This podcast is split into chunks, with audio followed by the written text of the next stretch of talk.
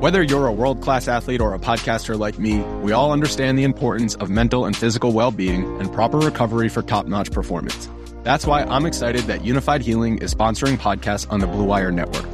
Unifyd Healing is a new and super innovative global network of wellness centers powered by Energy Enhancement System, or EE System. If you haven't heard of the EE System yet, then you'll want to listen up. This technology promotes wellness, deep relaxation, purification, and rejuvenation.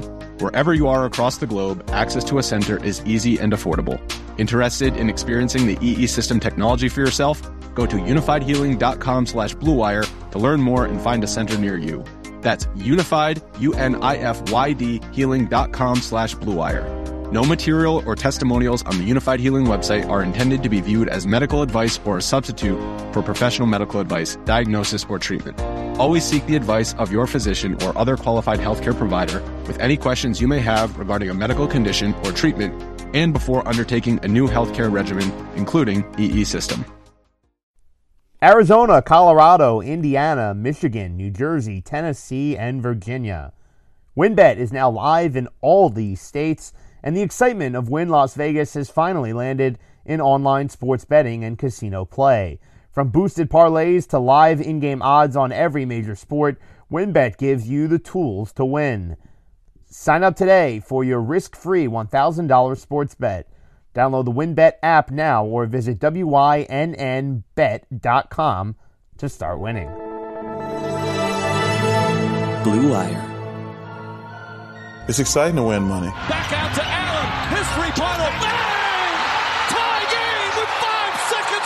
Is there anything you don't gamble on? Uh, not really.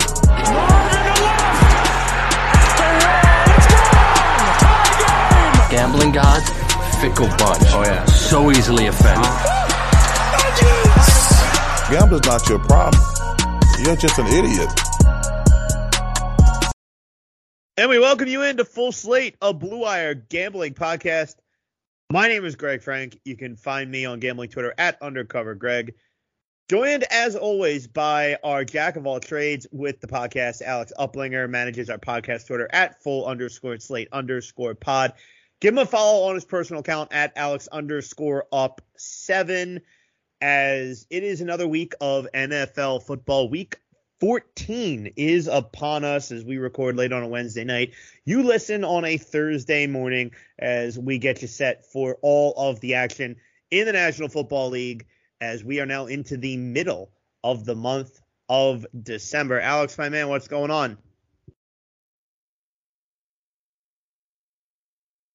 What's up, Greg? It's great to hear from you. I've just been uh, watching some Christmas movies, just decorating the trees, starting the holiday. Getting in the spirit. great. What's your uh, favorite Christmas movie? If I told you you could only watch one, Oh man, if I can only watch one, I would have to watch. Uh,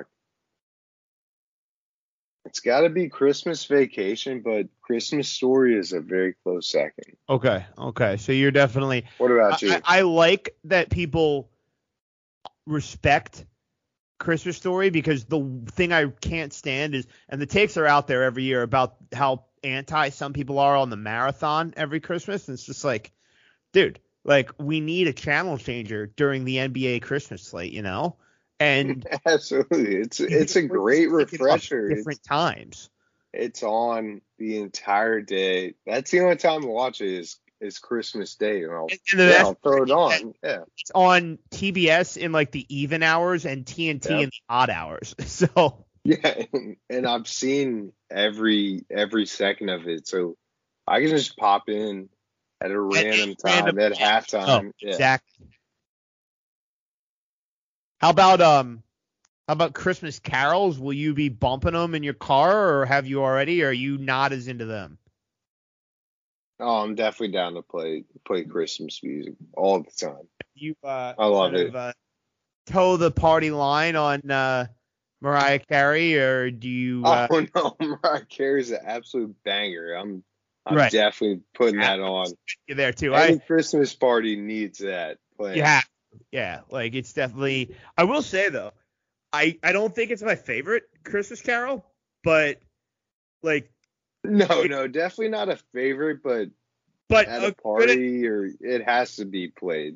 like I said, like you can get a large gathering around this time of year, and like you just have to play it. Like Yeah.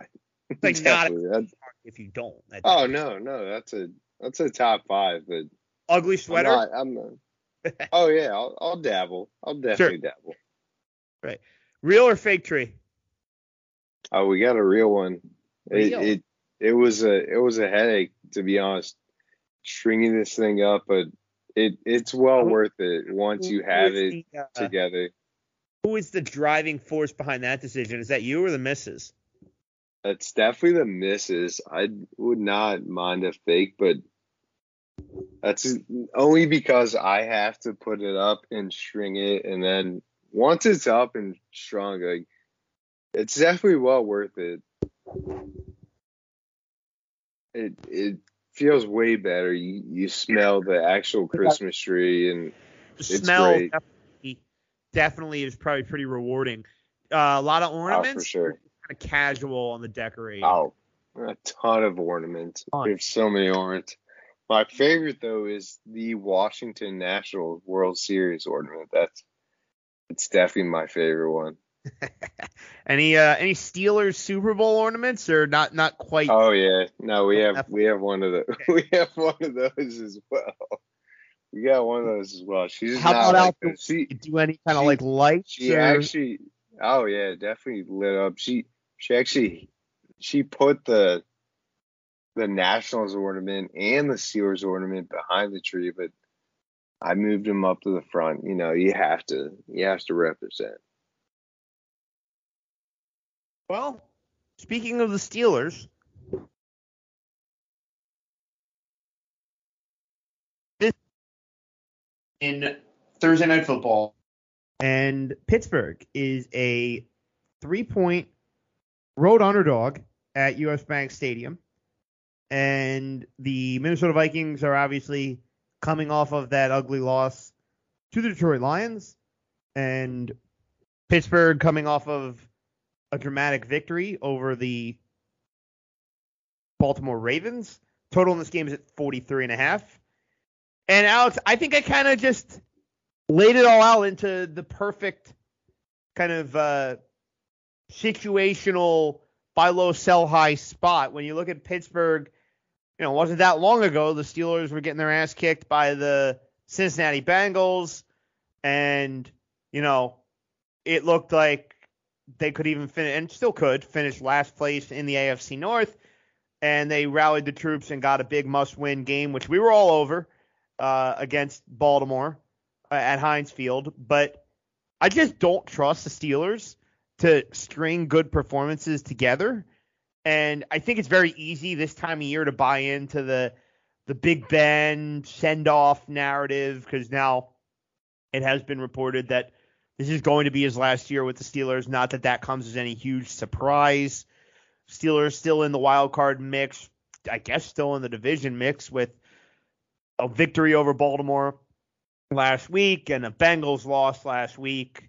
Bengals with a tough game, which we'll get to later in San Francisco. So I think it's easy to at least want to talk yourself into the Steelers right away, and easy to also talk yourself off the Vikings having lost to Detroit. Probably not going to make the playoffs. Mike Zimmer's seat maybe getting a little warm. That's exactly why I like the Minnesota Vikings here, with or without Dalvin Cook. I really don't care. Alexander Mattison has filled in admirably in any Dalvin Cook absence. And I look at Minnesota as in a perfect spot in what we've talked about throughout the season as a sneaky good home field advantage. It's certainly not Minnesota's defense has some holes, but it's not one that we expect Big Ben to really be able to pick apart if he can pick apart any defenses still at this stage in his career.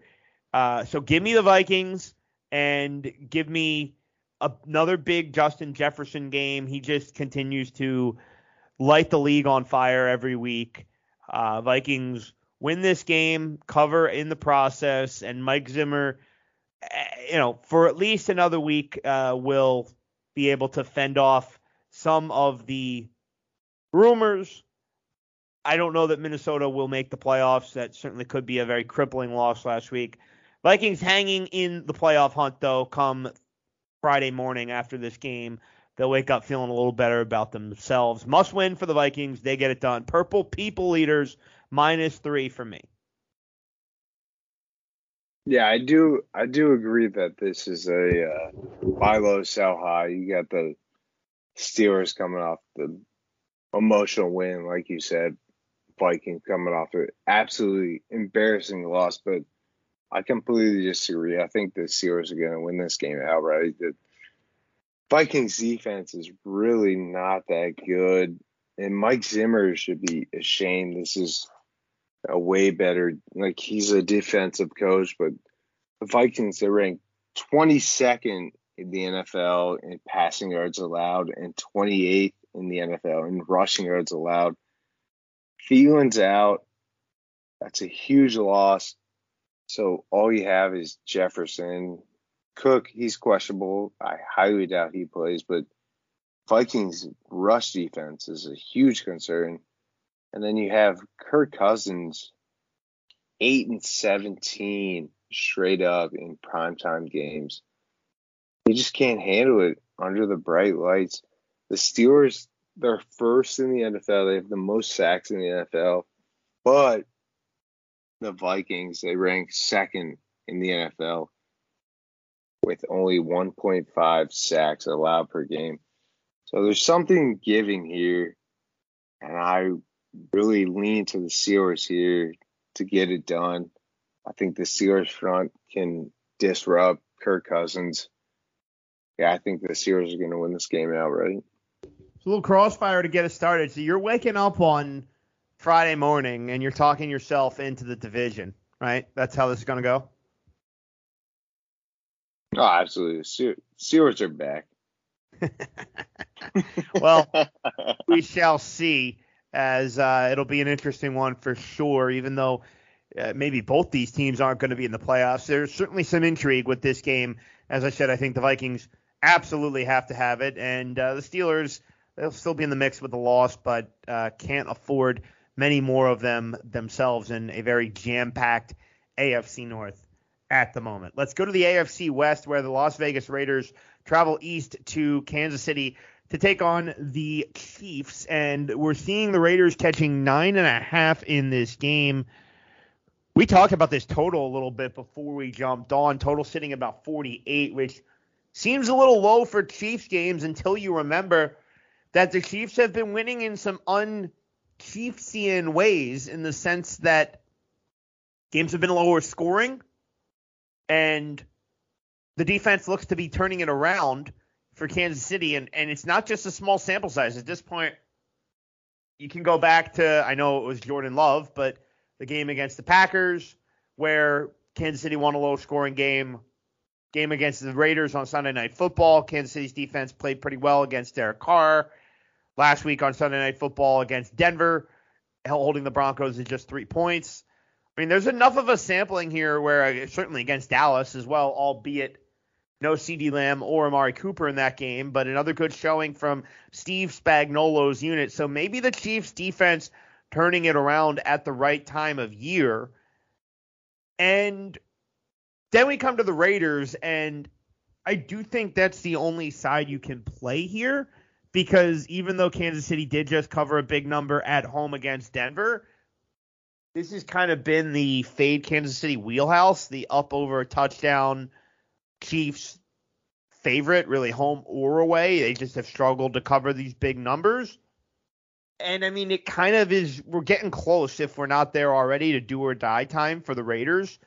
But they've just been so inconsistent where they lose last week to Washington. They beat Dallas on Thanksgiving. They get blown out by Kansas City and Cincinnati before the Dallas loss it really feels like put up or shut up time for the Raiders in a revenge spot off that embarrassing Sunday night football loss, catching nine and a half. You could talk me into the silver and black, but I don't know that I trust the Raiders enough to do it. So I'll lean with the dog, but I don't think I'll get there.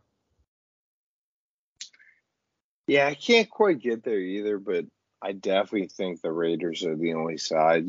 They really put up a good fight against Washington, and the Chiefs are not covering against anyone. If the Chiefs did not have that, you know, the defensive touchdown, then Broncos probably cover that game. And I think the Raiders are the only side you could look to here. So no plays, but leans on the Raiders in that one. Let's go to MetLife Stadium, where it's a rather uninteresting bout between the New Orleans Saints and the New York Jets. Gosh, New Orleans is a five point road favorite. I think that says an awful lot more about the Jets than it does the Saints. Uh, total of 43, now down to 42 and a half at DraftKings, it looks like. And it looks like the Saints are out to five and a half point chalk there. This game, this game is just so fucking boring. It, it really It's is. I mean, nothing. like, what do we even say? Because I we've seen know. New Orleans routinely just look like a dumpster fire on offense in prime time spots the last two weeks against Dallas and Buffalo. And the Jets are the Jets. So, I mean, that's kind of all exactly. say Like, about like, sure, sure. Like the the Jets getting points at home, but Trevor Siemian back. I, I don't know. He, can he ignite the passing offense of the Saints, which really isn't a passing team? I know Kamara. He practiced in full today, so he's gonna be back. But I I think you have to just lean the Jets, but there's absolutely no chance I'm playing either of these teams. Yeah, and that's that's really all there is to it. I mean, this is I'm looking at the rest of the slate here. I mean, our next game might be that, but like it's definitely in the running. New Orleans and the Jets for corner TV at the bar, right? Like either that or the Jags Titans that we're about to get into. Also, maybe, maybe Falcons Panthers is also. Yeah, I, I looked down and saw that too. Yeah.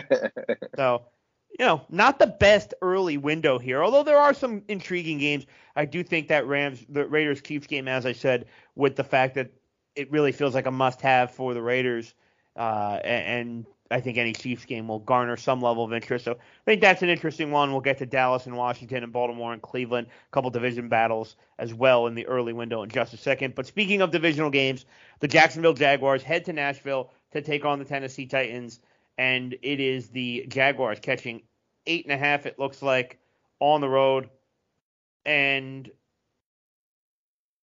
we're seeing a total of 43 and a half, which is kind of a low total. It feels like for Titans games, but then you remember that the Titans have been a little dinged up on offense, and uh, yeah, I guess that's the question here. What do we expect from Tennessee coming out of a bye? Obviously, when we last saw the Titans, New England was kicking the crap out of them, and we all know how well New England has played of late. So I don't know if that's necessarily an indictment of the Titans. It does feel like the Titans could get right here and take it to the Jags, uh, but I don't know that I want to lay it either. I, I just feel like uh, there's a chance that the Titans peaked early and are just going to kind of uh, kind of fizzle out down the stretch here and you know limp their way to a division title at 10 and 7 or maybe they get to 11 and 6 and they're a first or a second weekend exit in the postseason. So I, I don't know that the Titans are that uh, machine, let's say, that would just run right through a team, which is what you have to do in this price range. So I'll lean with the Titans coming out of the bye, but probably a pass.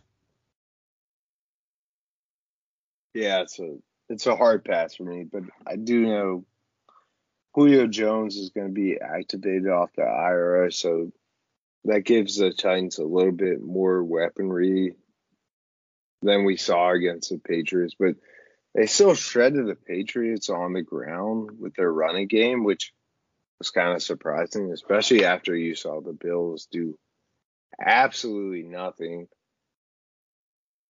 But yeah, ultimately pass at this number. I I want to take the Jags, but you really can't trust this team against anyone. So yeah, it's ultimately a pass for me.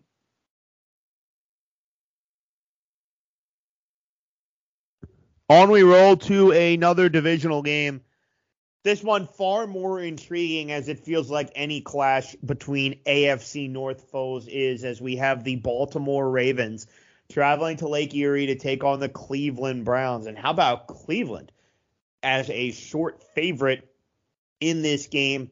And we're seeing the total in this game sitting at 43. This is do or die for the Browns. I mean, I, I kind of felt that way about the Sunday night football game a couple of weeks ago in Charm City between these two teams. Kind of interesting, right? I, I feel like we've touched on this, and the scheduling spot also makes me like the Browns, where they're coming out of a bye, having just played the Ravens. Now they're playing the Ravens again. So back to back games against Baltimore with a bye in between. That would make me like the team coming out of the bye anyway. And I do think this is one of those spots where Baltimore might be a little bit of a trendy dog coming off of that loss last week against Pittsburgh, still in first place in the division. I mean, naturally, I think anytime a first place team is catching points, that's going to garner some public support. And we do have, uh, you know, uh, the better quarterback, you would think, getting points too with Lamar Jackson here. But I think you got to play Cleveland. I, I, I just, I don't know that the Browns completely go away, even though they might not make the playoffs. It feels like a good spot for them to, uh, as I said, put up or shut up, coming out of the bye. I will take Cleveland on the basis that I think both these teams are going to obviously want to pound the rock, and I feel more confident in Cleveland being able to execute that game plan a little rested up out of the bye at home. Dog pound that I mean that the dog pound in December in a must win game, that's got to be worth like three points anyway. So I will take the Browns.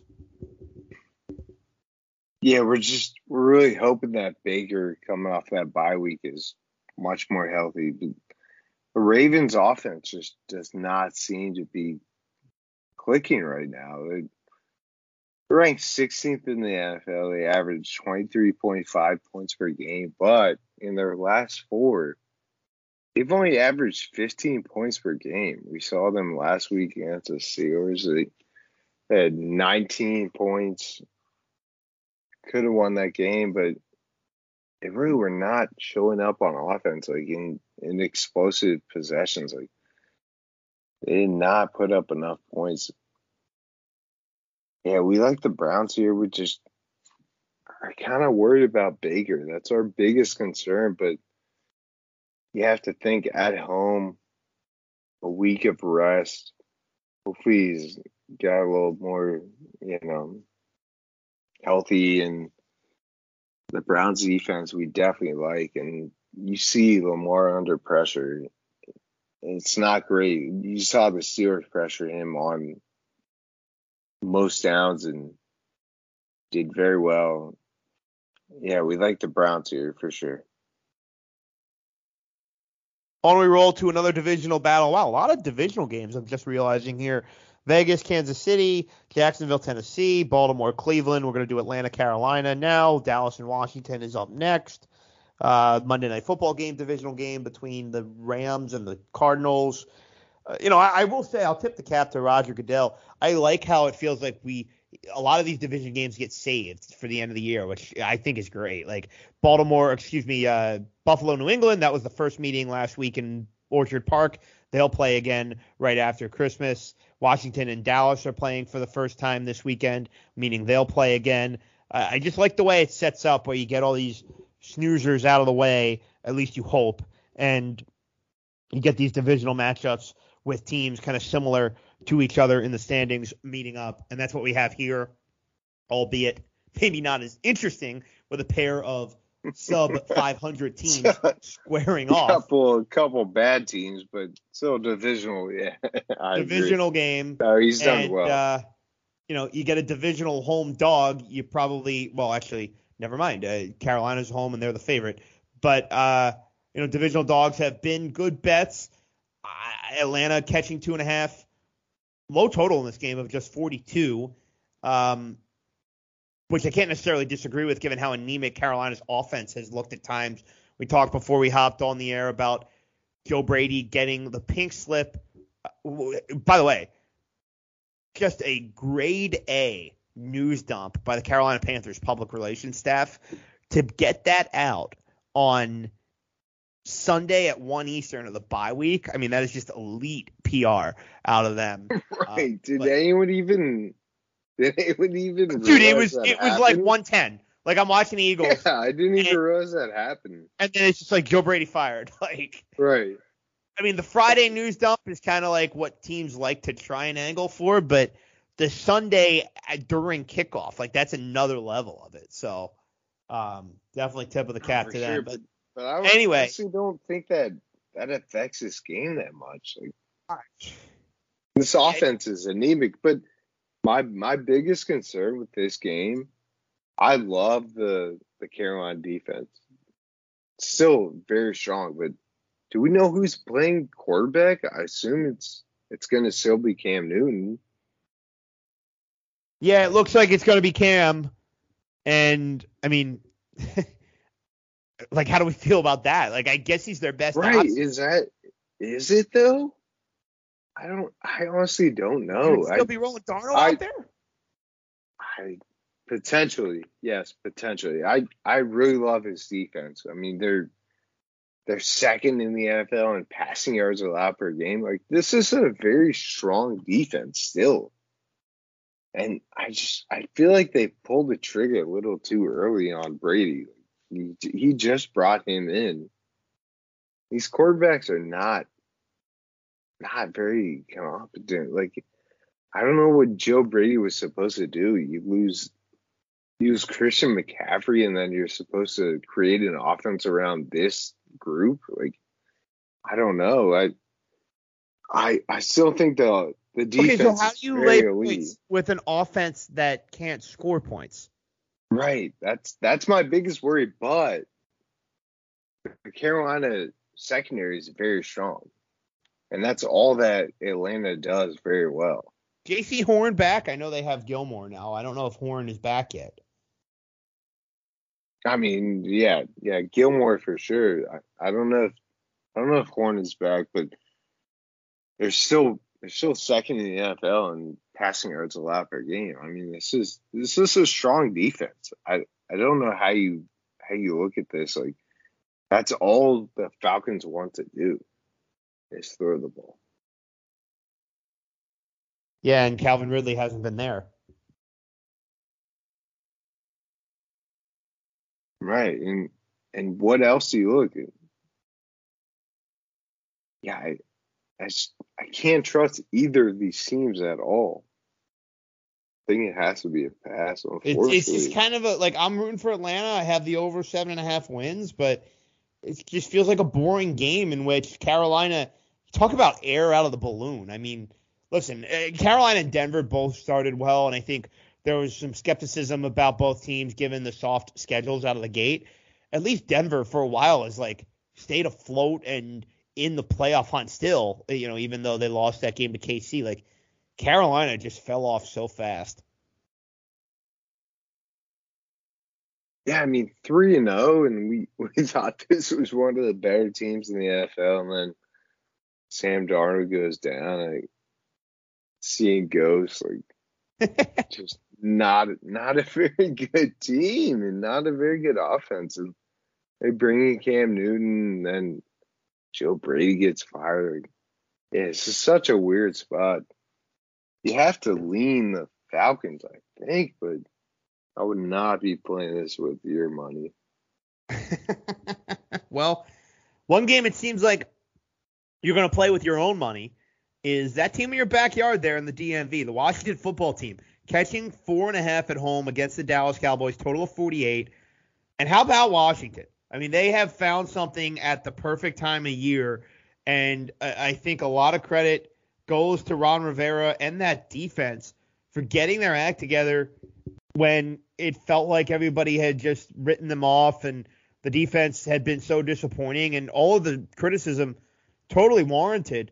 But better late than never. Here is the football team's defense really rising to the occasion. Another strong performance last week in Sin City against the Las Vegas Raiders as they win at 17 16 and they managed to, despite the Raiders averaging 5.5 yards per play to the Washington 4.9, and the Raiders out and gaining Washington 310 to 298. Washington just finding ways to win right now. I think that's the sign of a a team that clearly is rekindling some of the magic that it had last year en route to the division title, and has a veteran coach that they believe in and has the locker room. Uh, you know, it looked like a team six seven weeks ago that was dead, and and the football team very much in the thick of things. A win here puts them squarely in the mix for the division too. Uh, and you like Washington getting the points at home.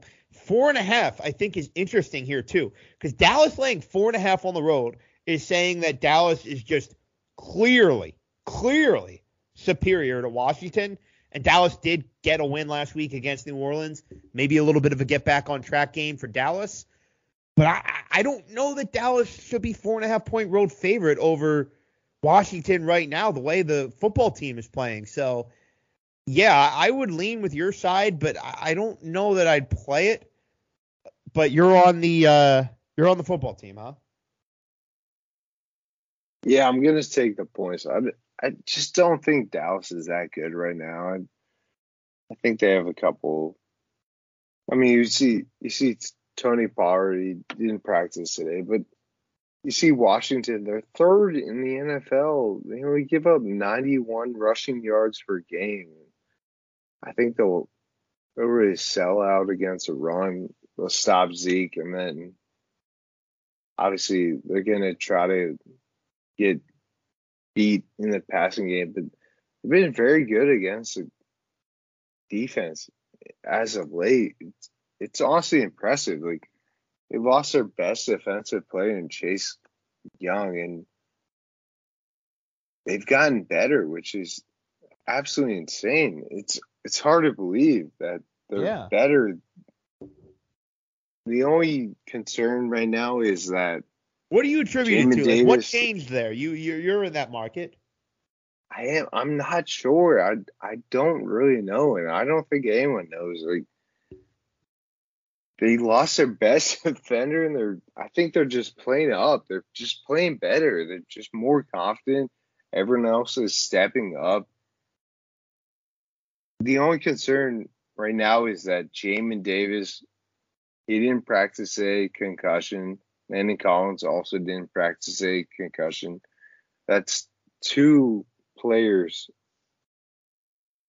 on the starting defense that did not practice a. So that's, that's a slight concern for sure. But home divisional dog, you love to see that. I think Washington here is the only side.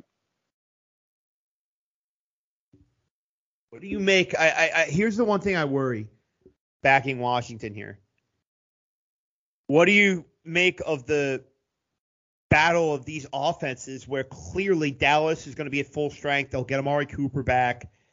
And if this game goes over the total, like, do you think this correlates where you would also have to like the under if you like Washington? Because clearly it's a Washington offense that is down Logan Thomas again now. They just don't have the weapons to go tit for tat with Dallas. So, do you think this correlates, or do you think Washington could score enough points to where even in a game that goes over the total, Washington covers? Oh yeah, I think I think this has to be correlated with the under for sure. Like you're saying, I think if you like Washington, then you definitely like the under. This has to be a game on the ground for sure and then you uh you hope the defense shows up, which they have been. They've been looking really good. Yeah, I really like the defense here, and I think you have to take Washington on the side. It just feels like too many points in the visual game, and Cowboys really haven't been showing up. Obviously, we saw them last week against the Saints, but I would kind of throw that game out the window. I I don't really think the Saints was much of a challenge with with Taysom Hill here. Yeah, I think Washington at home is a very much live dog. On we roll to the late games now, where we'll go to the Mile High City, and it's the Detroit Lions traveling to Denver to take on the Broncos. And we are seeing Detroit catching another big number. Surprise, surprise, as it's an eight and a half point line here. The Broncos laying it at home, total of 42. We're going to be on opposite sides here. I like the big home chalk with Denver. I know that this is not the traditional Teddy Two Gloves cover spot, but we did see Teddy early in the year with Denver cover some big numbers against some inferior opponents, most notably the Jacksonville Jaguars and New York Jets early in the season. So here I think we have another situation in which the Broncos should be able to just take care of a bad team the way they did early in the year. And they really have to, obviously. After that loss against the Kansas City Chiefs, the Broncos are now back at 500.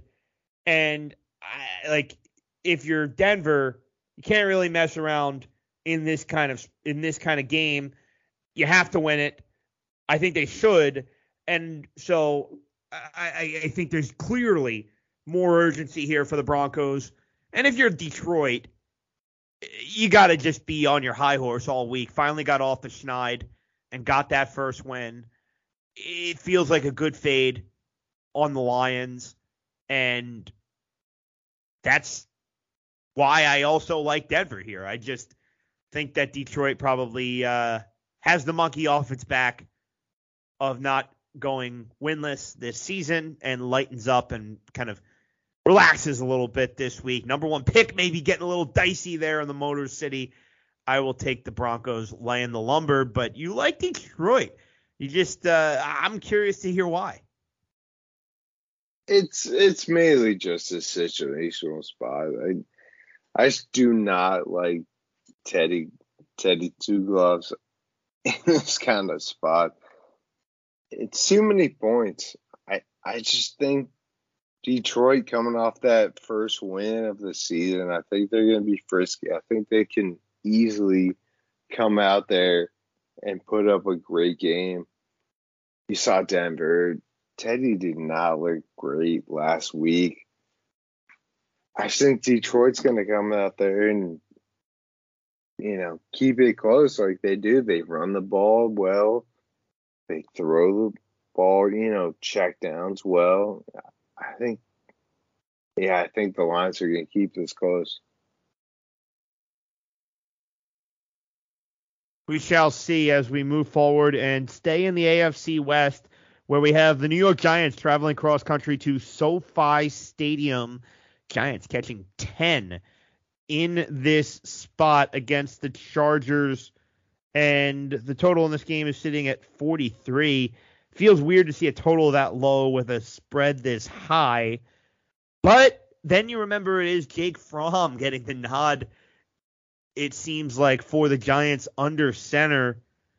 And yeah, this could easily be a Chargers cover and still an under game. It's something like, you know, 30 to 3 what might be on the table here. So, yeah, I mean, at, at this number, it's obviously a little steep.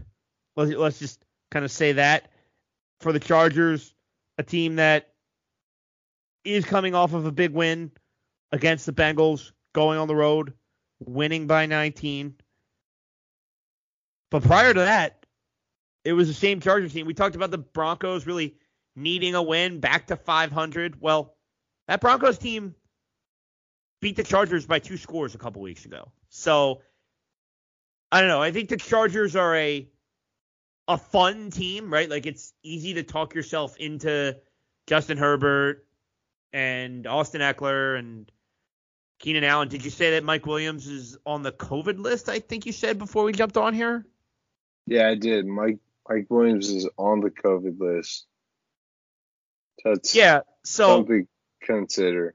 Uh, yeah, I I just feel like if I'm the Chargers like I say, get in, get out game a lot, but kind of has this feeling to it where if you're the Chargers, like you just kind of take your ugly win if that's the way the game plays out and, and move on. Like I, I you know, I, if the Chargers were on the other end of that 41-22 in Cincinnati, then I'd be more inclined to lay it here, thinking that they'll wake up. But I don't know. I, I just think if you're the Chargers, you're looking to win the game at any cost, and I don't know that makes me feel great about laying the number. But you know, if you're talking about a new quarterback, I'm never going to complain. I it's just something I like to do in the NFL. When you get a first time starting Q at any point in the season, it's normally uh, something I like to fade. So I will uh, lean, I guess, with the Chargers, but I, I definitely won't play this game. Yeah, this is a hard pass. Like, if it was Mike Glennon or Dan Jones, if it was Daniel Jones, yeah, you definitely have to play Somber. But yeah, it's a hard pass. I have no interest in this game, even with Mike Williams on the COVID list. God, Yeah, I feel like this whole like week, as we run through this these games, we either have like a great game or horrible. game. or terrible, yeah. Like Yeah, uh, this is a lot of one of the- where I one of the look up and terrible think, oh, games. oh, that'll be good, that'll be good. And then there's a lot too where I'm just like, oh, that'll suck. Like Yeah, let's It's just like simulate, like in Madden, you know? Let's just yeah, since zero interest. One game that should be pretty good takes place in Southwest Ohio as the Cincinnati Bengals welcome in the San Francisco 49ers. And San Francisco is a short road favorite in this game of one point. And uh, the total in this game is sitting at, let me pull it up. I just closed my app here just a second. So San Francisco visiting Cincinnati. Total in this game is 49. So certainly some points being expected to be put up there between these two teams. And I, you know, we talked about, uh, I mentioned it with, uh, what team did I say now? Might have oh, Tennessee. Thought maybe there was some peak early elements with the Titans. Well, there may well have been just that with the Bengals. I don't know that I trust them down the stretch here. Just organizationally, you think about a team trying to dot the I's and cross the T's on a playoff berth, and you have a second year quarterback, a young and very unproven head coach, and it's not like there's a lot of veterans elsewhere on the roster to really lean on. Obviously, a lot of the skill guys for Joe Burrow are young. You do have Trey Hendrickson on defense who came over from New Orleans, but it just feels like kind of the first rodeo for a lot of these Bengals in trying to solidify and break through and get into the postseason. It's not to say they won't do it, but it's a team that I like in this spot, especially against the San Francisco team, also trying to solidify its spot in the playoffs.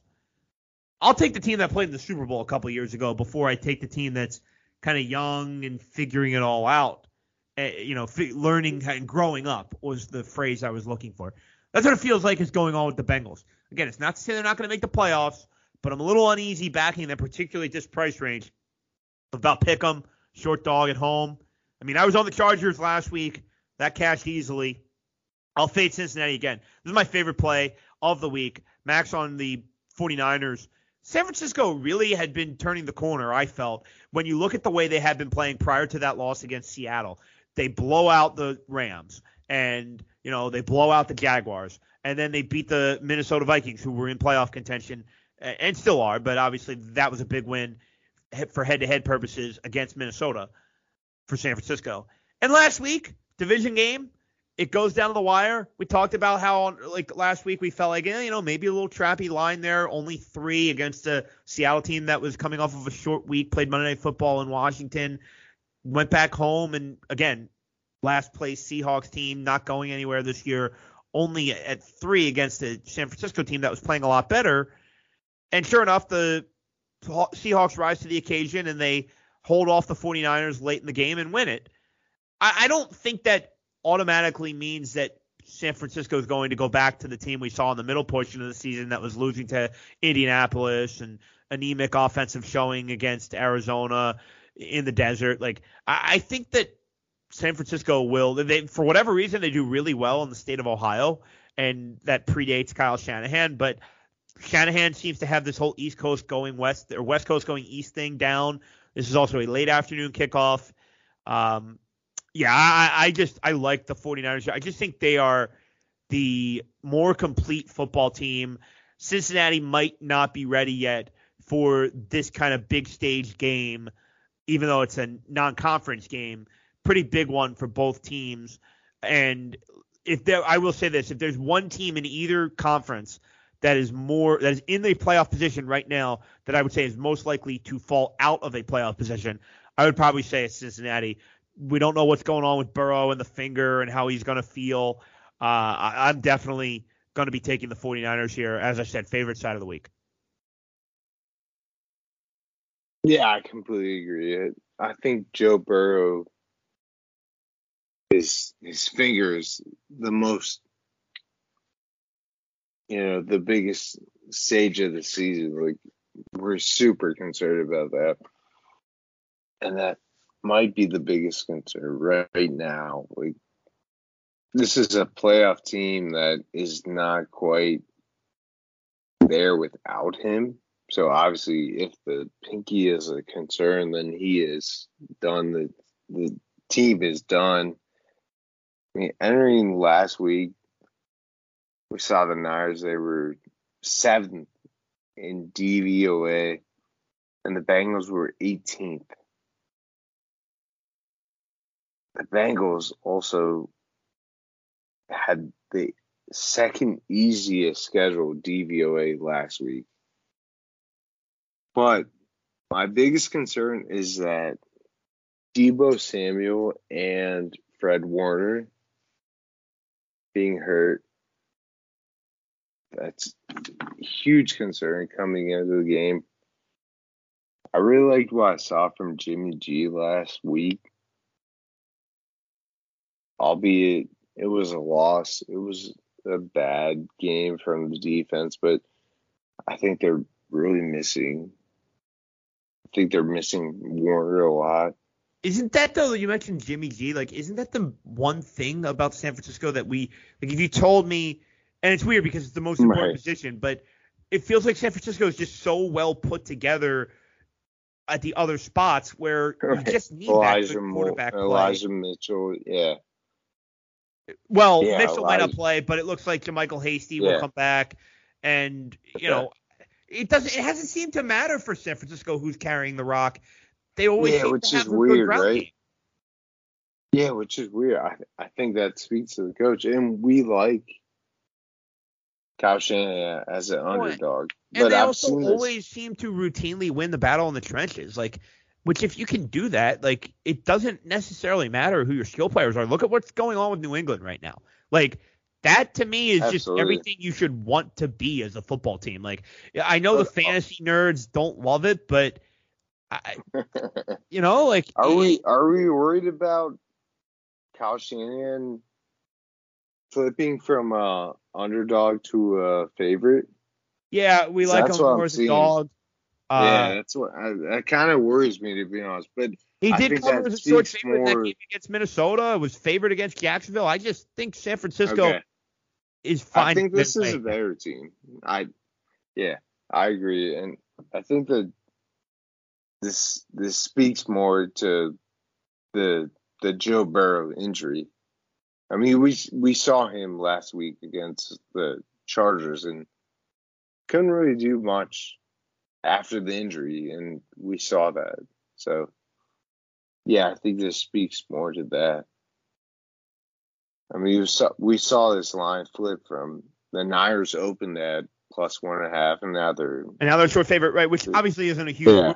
But that's the other thing. Like, okay, maybe we can be a little worried about San Francisco. Are a little dinged up offensively with the backs? And you mentioned Deebo, but I I don't know that Cincinnati like if if the Beng- the Bengals defense is getting better, but it's I don't think the Bengals are the type of team that you trust to win a 20 to 17 game. So what I'm getting at is if their offense isn't that juggernaut, like early in the year they went to Baltimore and just I think they hung 40 on the Ravens. Like if they're not doing that in these big games, I don't think they can win them, and I don't think that they're scoring, you know, even upper twenties against San Francisco. No, I completely agree. And with this Joe Burrow injury and the the Joe Mixon bump was like, is this team really going to put up 20, 30 on the on the Niners, I, I don't see it. Yeah, I, I completely agree. I'm, I'm on the Niners as well. Let's go to another very interesting game in the late window. Also, a non conference game as the Buffalo Bills travel down to Florida to take on the Tampa Bay Buccaneers. I suppose the Bills are probably used to these kinds of weird shifts with weather where they play in the snow and the nor'easter, or whatever it was, in Orchard Park last week, and now they're going down to Florida. Uh, but the Bucs are laying three here, and uh, we're going to be on the consensus play here with Tampa as the Bucs are coming off of that win and cover, unfortunately, much to our chagrin against Atlanta last week. By the way, total in this game is super high at 53 and a half. I guess no surprise there with these two offenses, but Alex, I think that's why I like the Bucs because I feel more confident in the Bucs offense hanging a big number than I do the Buffalo offense hanging a big number. Buffalo, it looked like Thanksgiving night against New Orleans. They blow them out. Looked like the Bills were turning a corner. And I had them Monday Night Football, felt it was a good spot against the Patriots. Bills with all that time to prepare, and there's Sean McDermott and his sour grapes not wanting to give Bill Belichick credit after the game, even though he clearly how, how salty was he? Really, I, I was ridiculous. Was, like that you, was embarrassing. I think that was really what that was was Sean McDermott being a defensive guy who knew the run was coming and couldn't stop it, and so he was really mad. How, how don't you how don't you stop that? Yeah, three fucking pass attempts the entire game, and you can't stop the run. It's, it's, it's, funny, how right? Do you, how? How? Because I now just, I just don't understand how that happens. Look at what they're going up against now, where it's like you would expect Brady to sling it around. You know, he's got Godwin, he's got Evans. You know, like you would expect even without AB, it should be a totally different offense that Buffalo has to prepare for.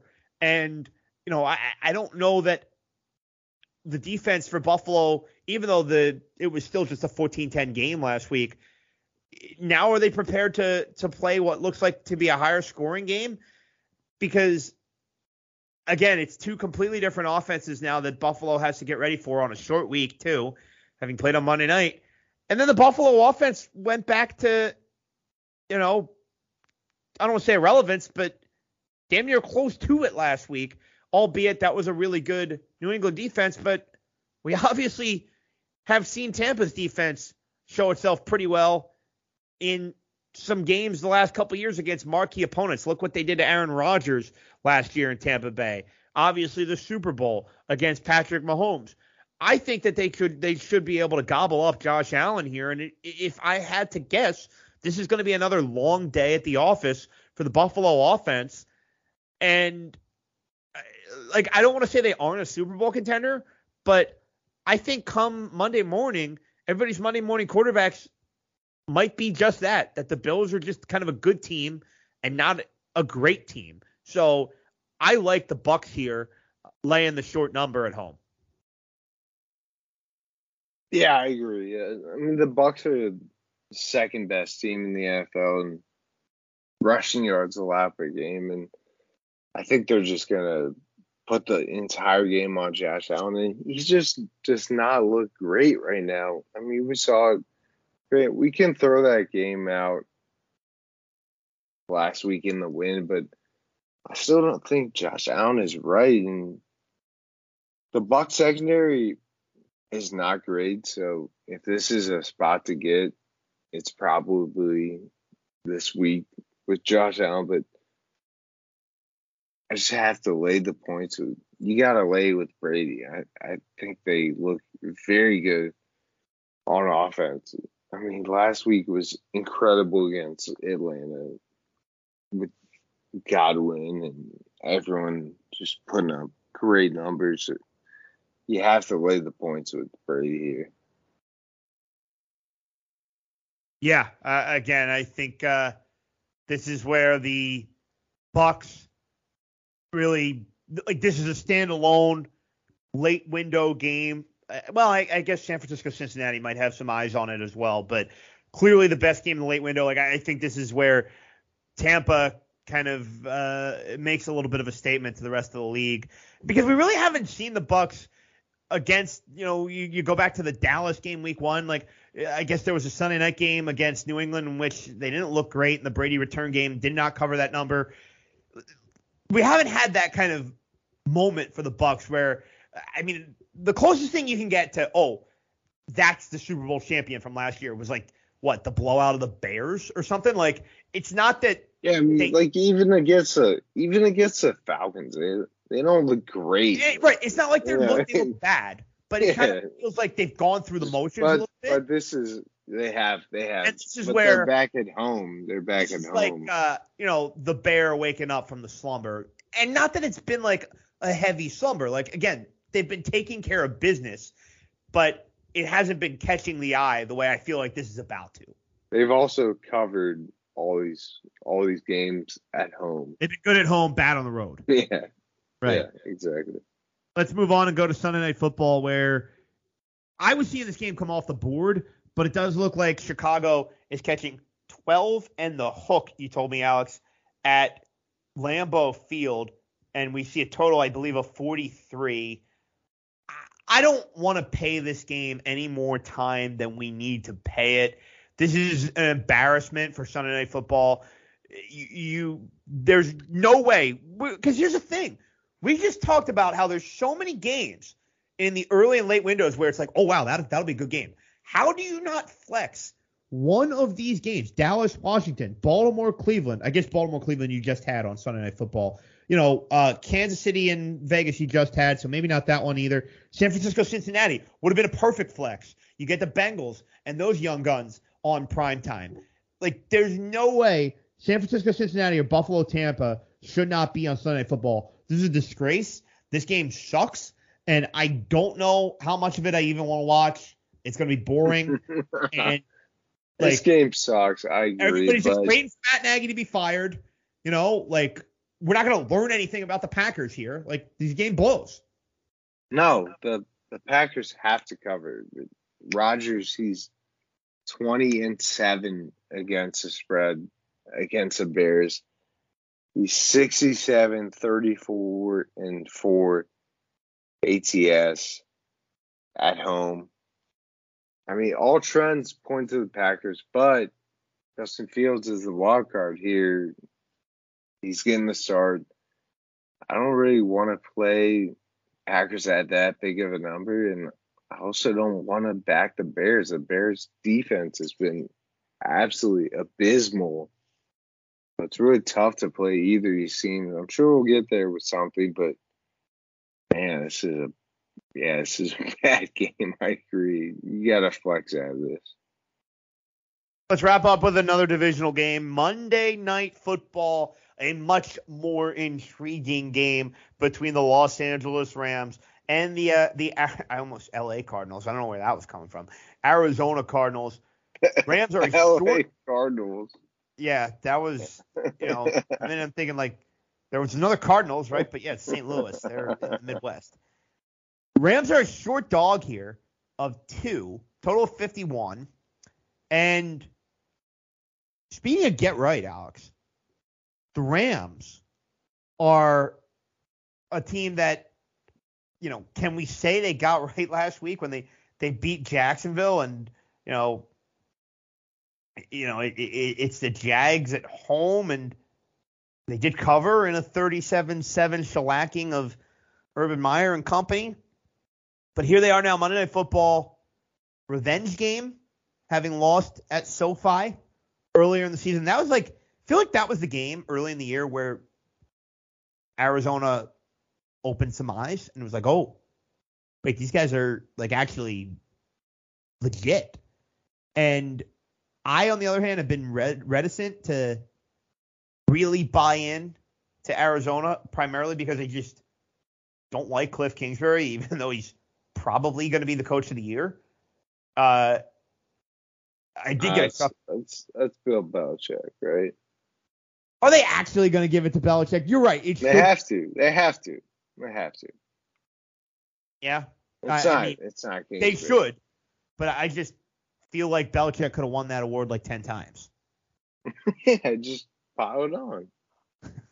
But he, I think he only has one. Is my. Really? I- I'll look it up, but I'm pretty he sure. absolutely he absolutely deserves he deserves it this year for sure.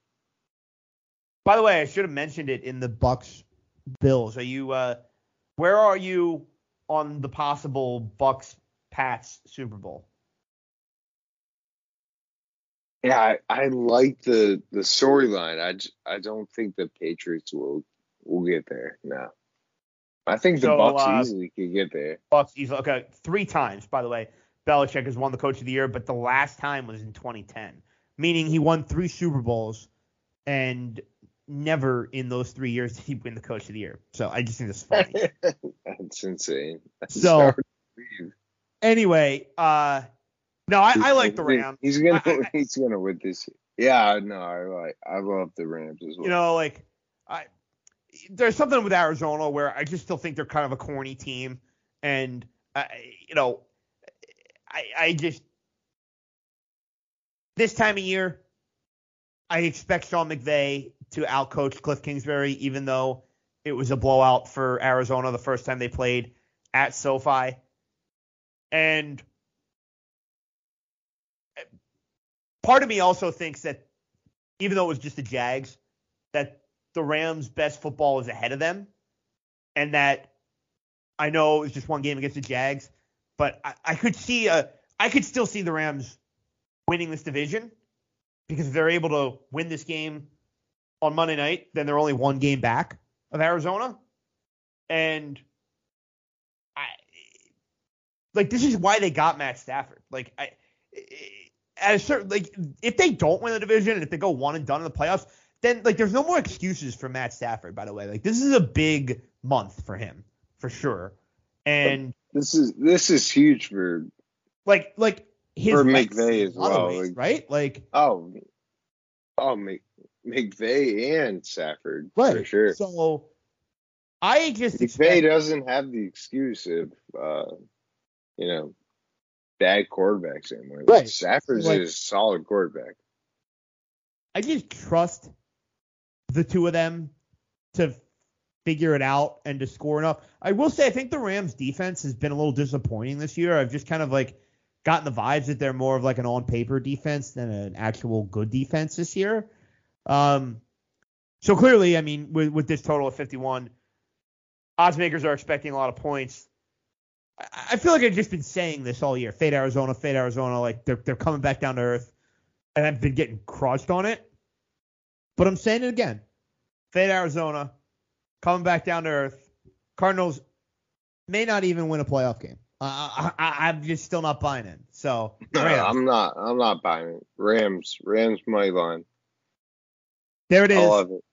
a consensus play to wrap up another edition of Full Slate. He is Alex, Alex Uplinger at Alex underscore up seven. I am Greg Frank at Undercover Greg on Gambling Twitter. Alex manages our podcast account as well at Full underscore Slate underscore Pod, where you can get all the picks from our resident Poochie expert Lenny's Locks, who's probably maybe better than the last hour that you just listened to. But I, I guess I'll leave that for Lenny to decide.